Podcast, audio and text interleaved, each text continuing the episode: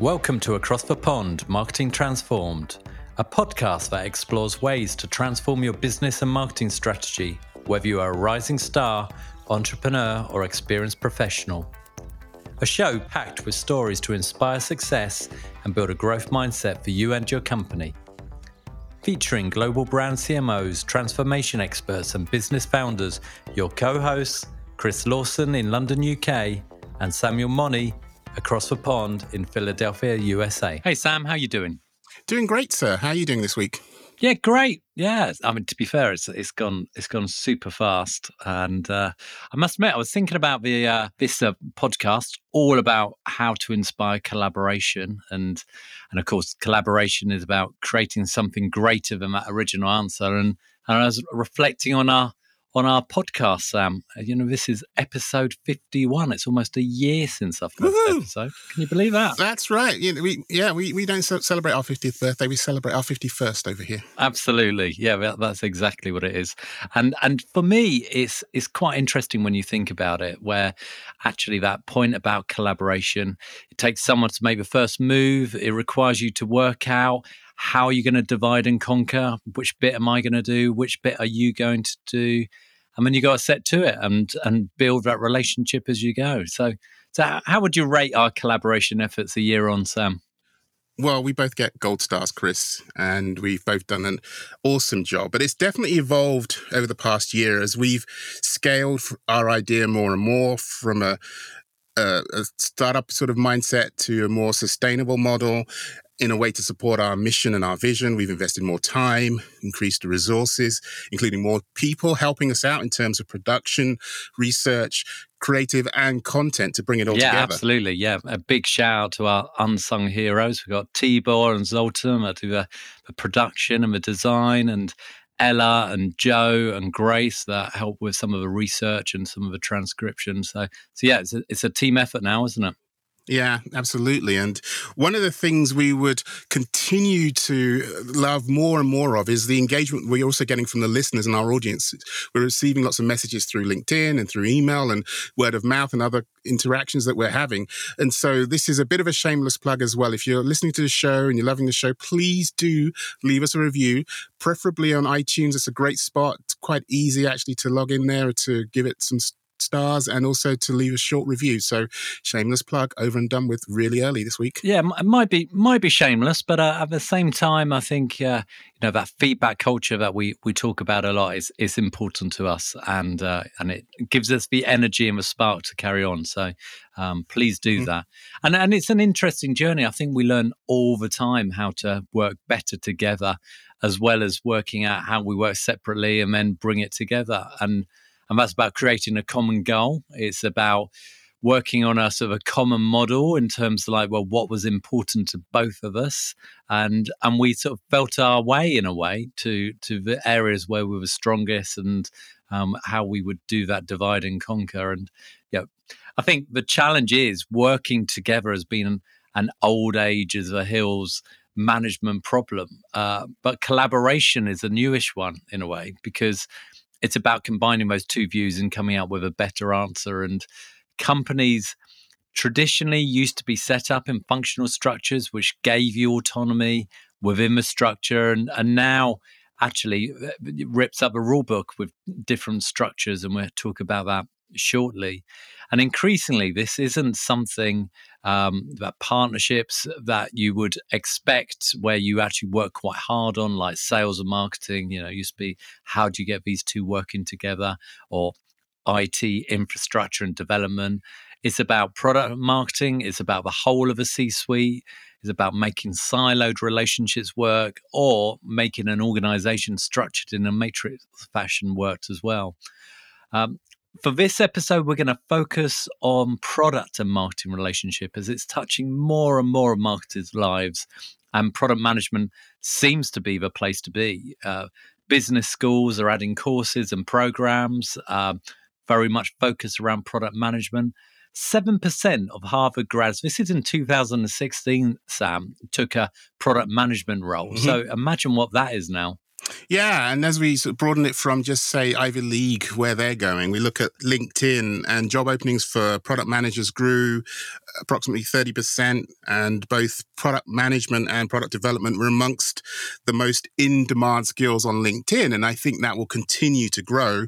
And with that growth and with that um, evolution, marketing and marketers must know how to collaborate with product management or product development, product function in general. And it's as much as marketing being in the middle of that territory and, and, moving closer and closer is really the ambition. Yeah, I think that's right. And of course, w- one of the previous episodes, we talked a lot about SaaS businesses and the fact that products and services businesses are growing at an unfeasibly fast rate and at the heart of them is product management. So if as a marketer you want to put yourself there then you need to you need to sort out your collaboration skills really. Yeah absolutely. So in terms of what we are thinking in terms of okay what is product management? There's a lot been written out there. So if you go online search it you'll, you'll see some folklore. There's an article from ben horowitz from i think 2012 which a lot of it remains relevant today. It's called good product manager, bad product manager, and that dichotomy you know, like the, the pros and cons may be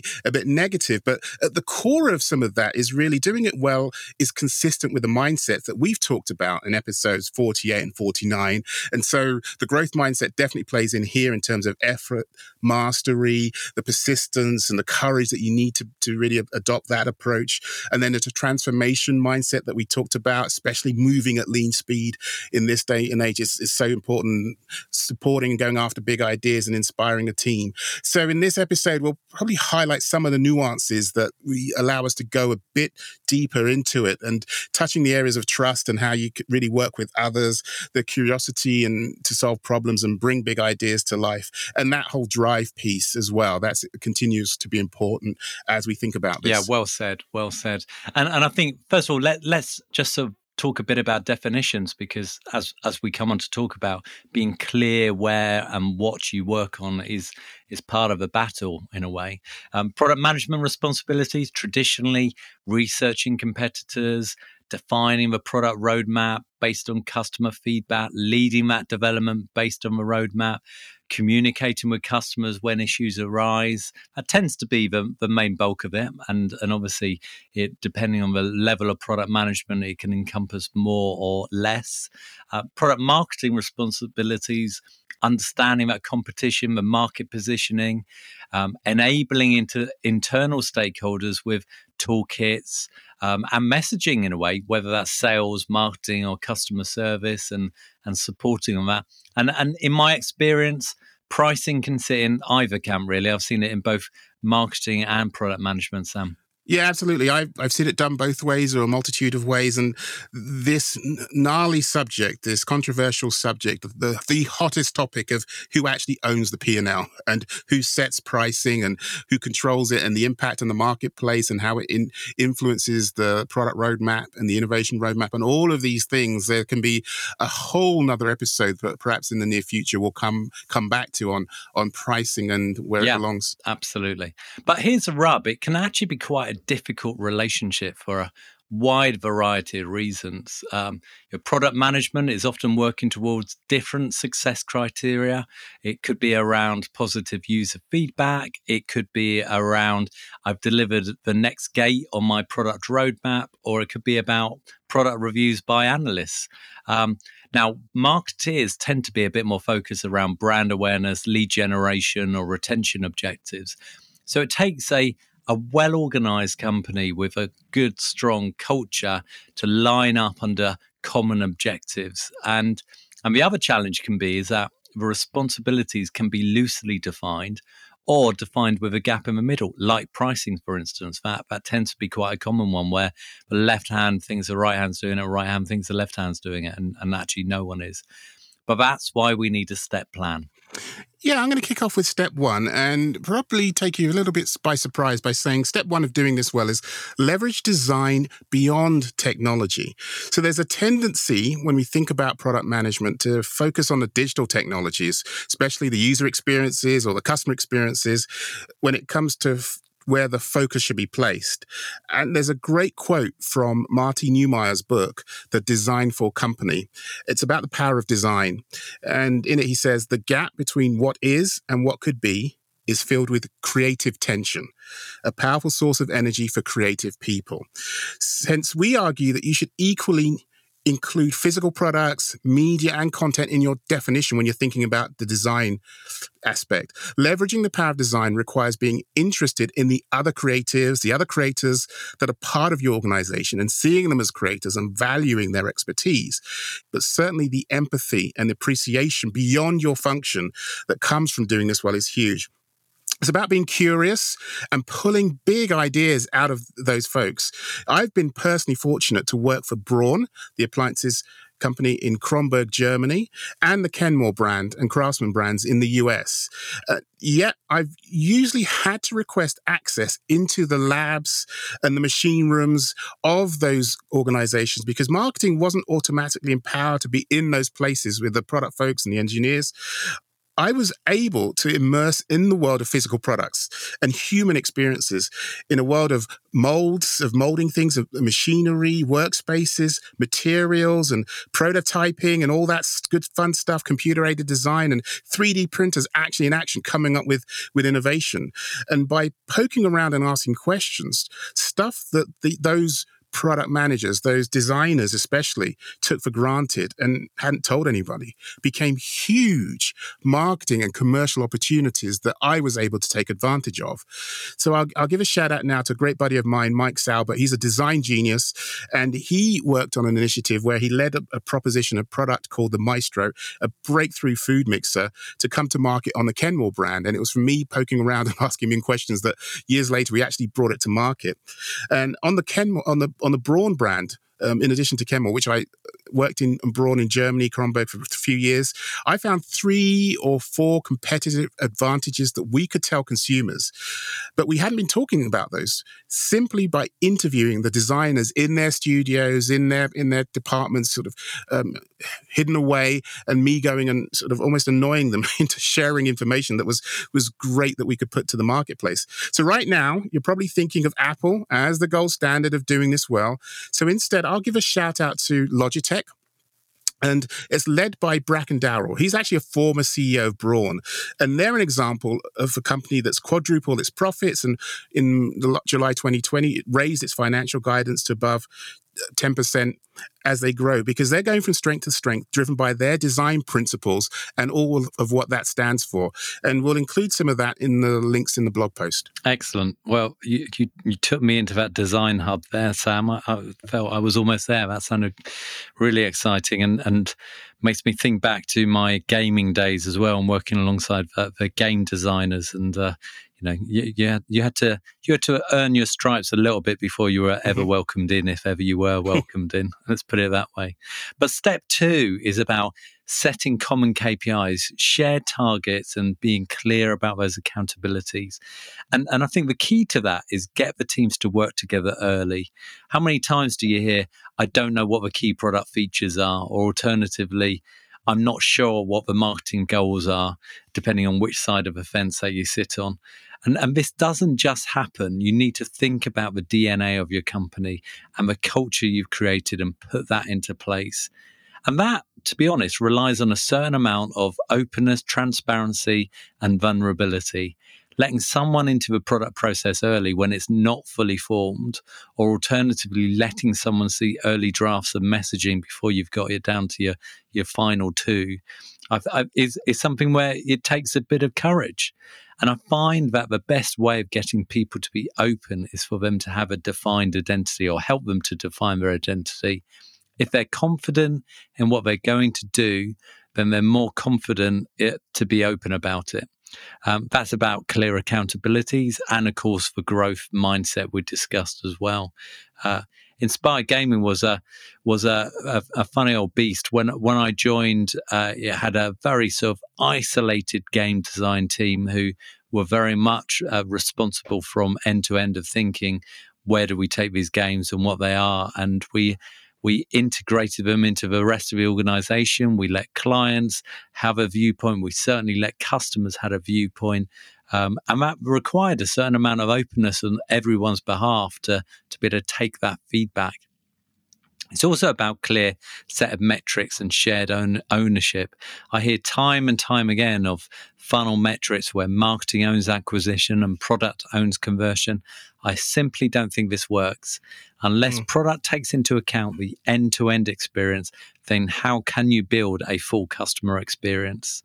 And it's also devaluing marketing skills as well if you focus just on acquisition. It has to be about shared team with shared responsibility but you need an owner to make sure that someone is accountable. So it is difficult. I'm not saying this isn't difficult. And once you've got a clear set of metrics, then you need a shared methodology and agreement at how you're going to measure it as well, Sam. Now, step three is about developing and aligning a clear working model for success. And and listeners, which, which, business model is right for you at the moment, or you actually work in? Is it functional? Is it matrix? Is it a flat structure?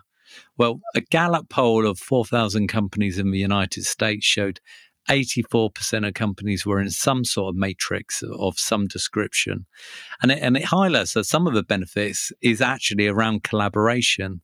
But at the same time, it also suggests that employers feel less clear about what's expected of them um, than some of their non matrix counterparts. So you have to work harder on that. So whichever foundations you're, you're um, you've got, whichever company structure, you have to focus on a feedback culture to, to make that happen.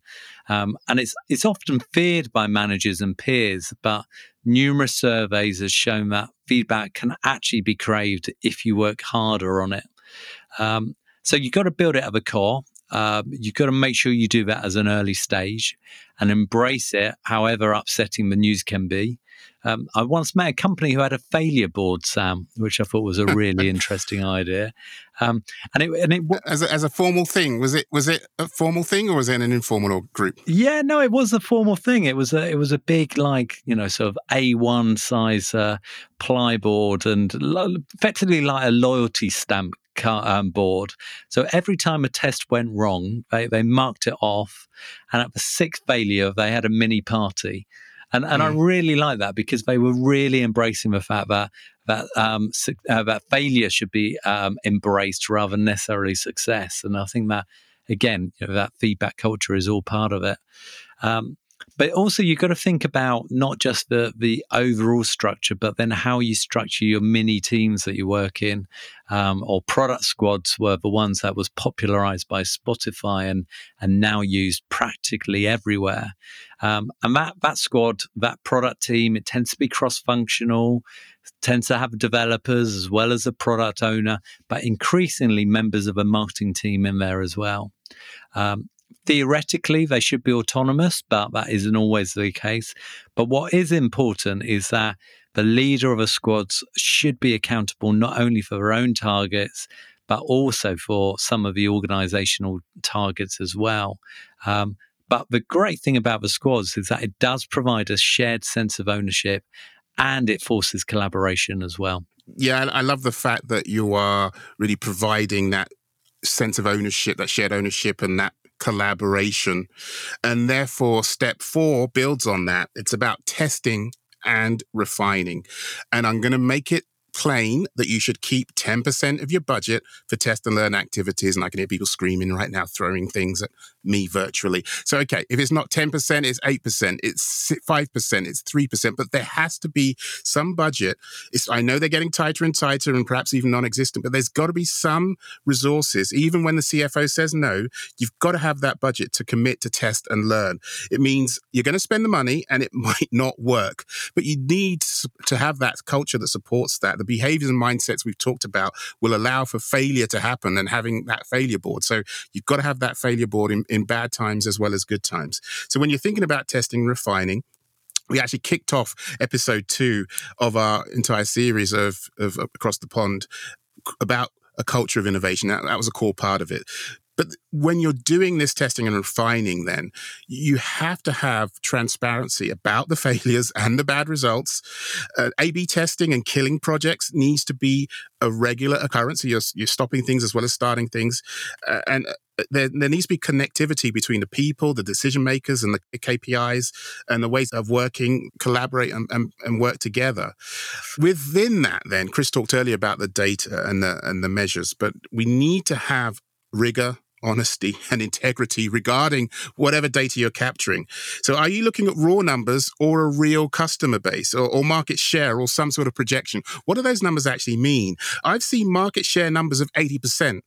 But if the potential is only 10,000 people for your business, is that actually sufficient for your business to proceed with, mm. with that idea, with that uh, objective.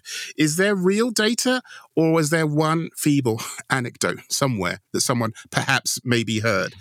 You, you've really got to have a holistic analysis of performance and results. So are you fully reflecting revenue and the resources committed? Here is where there are launches and sales and revenue in the marketing P&L, yet it's actually not performing. And in fact, there are huge markdowns or huge discounts being offered by sales or customer service, draining the actual profitability. So you, it's all about culture and collaboration and action. Do the silos have their own data or are you combining you know all the data to show net results. That for me was the best part of being a marketer. When you're joining up supply chain sales customer retailer performance and and for example one thing i worked on was pre-launch sampling of my kenmore appliance products. It actually led to positive reviews which then led to very healthy return on spend or versus traditional advertising.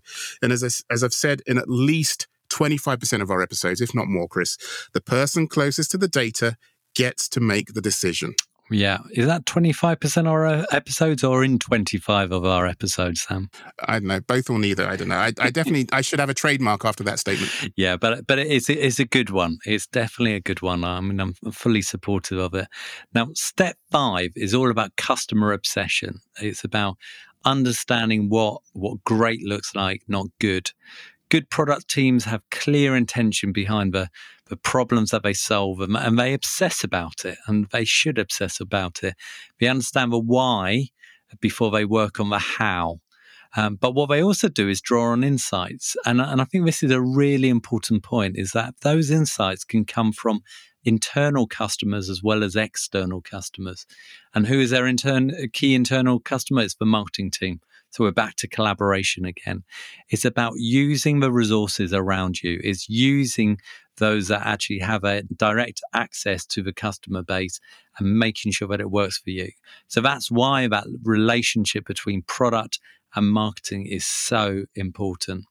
And we come back to that prior point as well that um, I've been talking about for forever as well, um, which is about good to great. If you're not good at taking feedback and you don't really listen to what your customers want, or you think that you know it without really asking them, you're destined to fail. Um, you have to consistently keep close to the customers.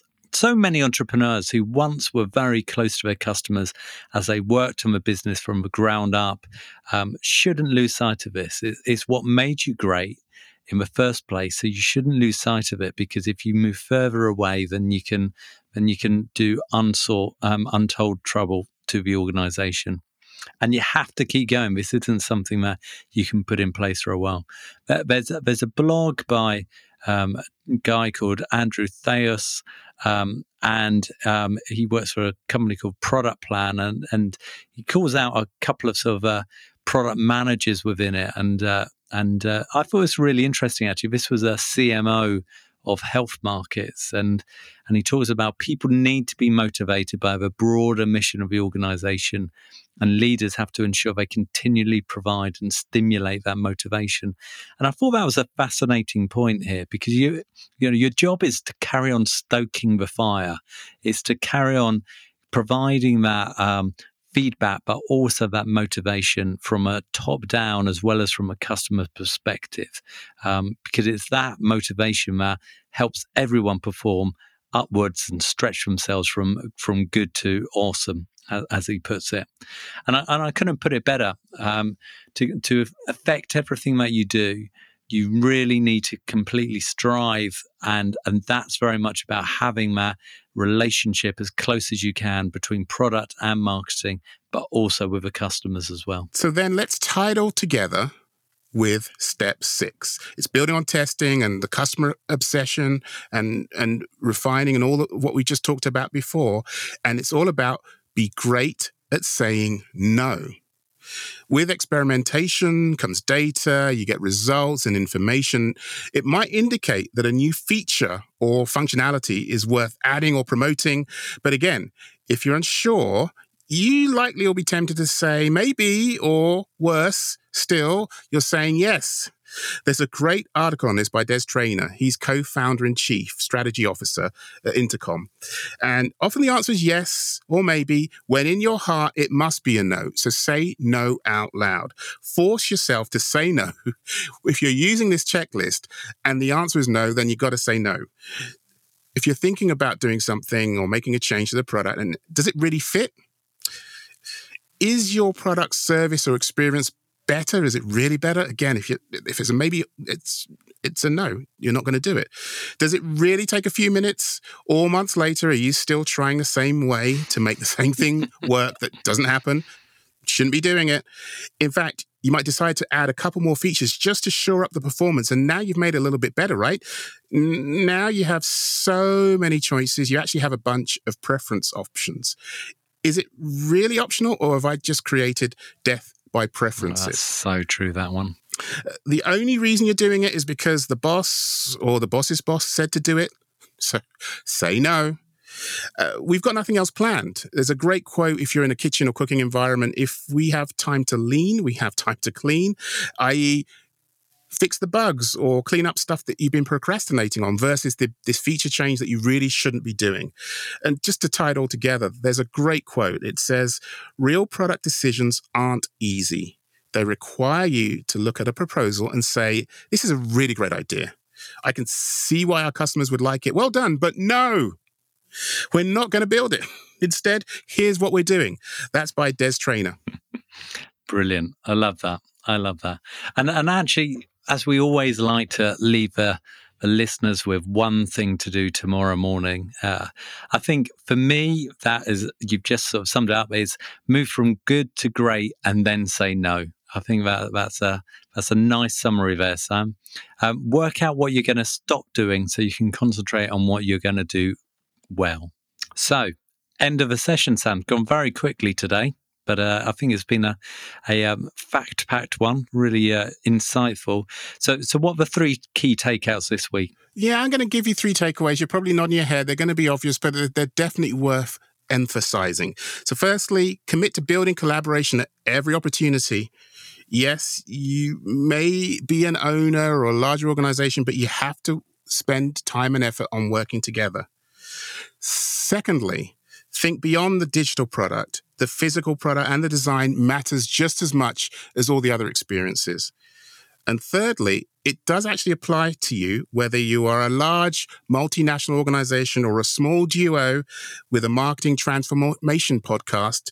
Yes, I'm referring to us, Chris. Good, good. I'm glad you're referring to us. As we started, and and just uh, another shameless plug, start and end of the show. Um, you know, we carry on giving as much feedback as you can. It really does excite us and ignite us and, and help us do more. So please do that.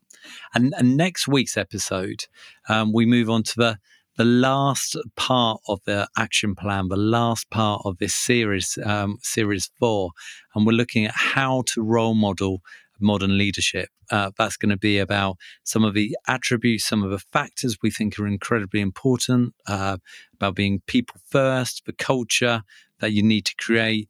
Um, and uh, we've got quite a lot in store for that one. So it's going to be a good show, Sam. Absolutely, Chris. Love the fact this is all building together really, really nicely. So until next week, Chris, have a great week across the pond. Well, that's it for this week's show. We hope you enjoyed it. Find more by visiting marketingtransform.com and click on the subscribe link. If you listen via Apple, Spotify, SoundCloud, or anything else, then click on follow, subscribe, or type Marketing Transformed into search. We're a new show, so please leave us a review, comment, or ask a question. We'd love to hear from you. get in touch at marketingtransformedshow at gmail.com.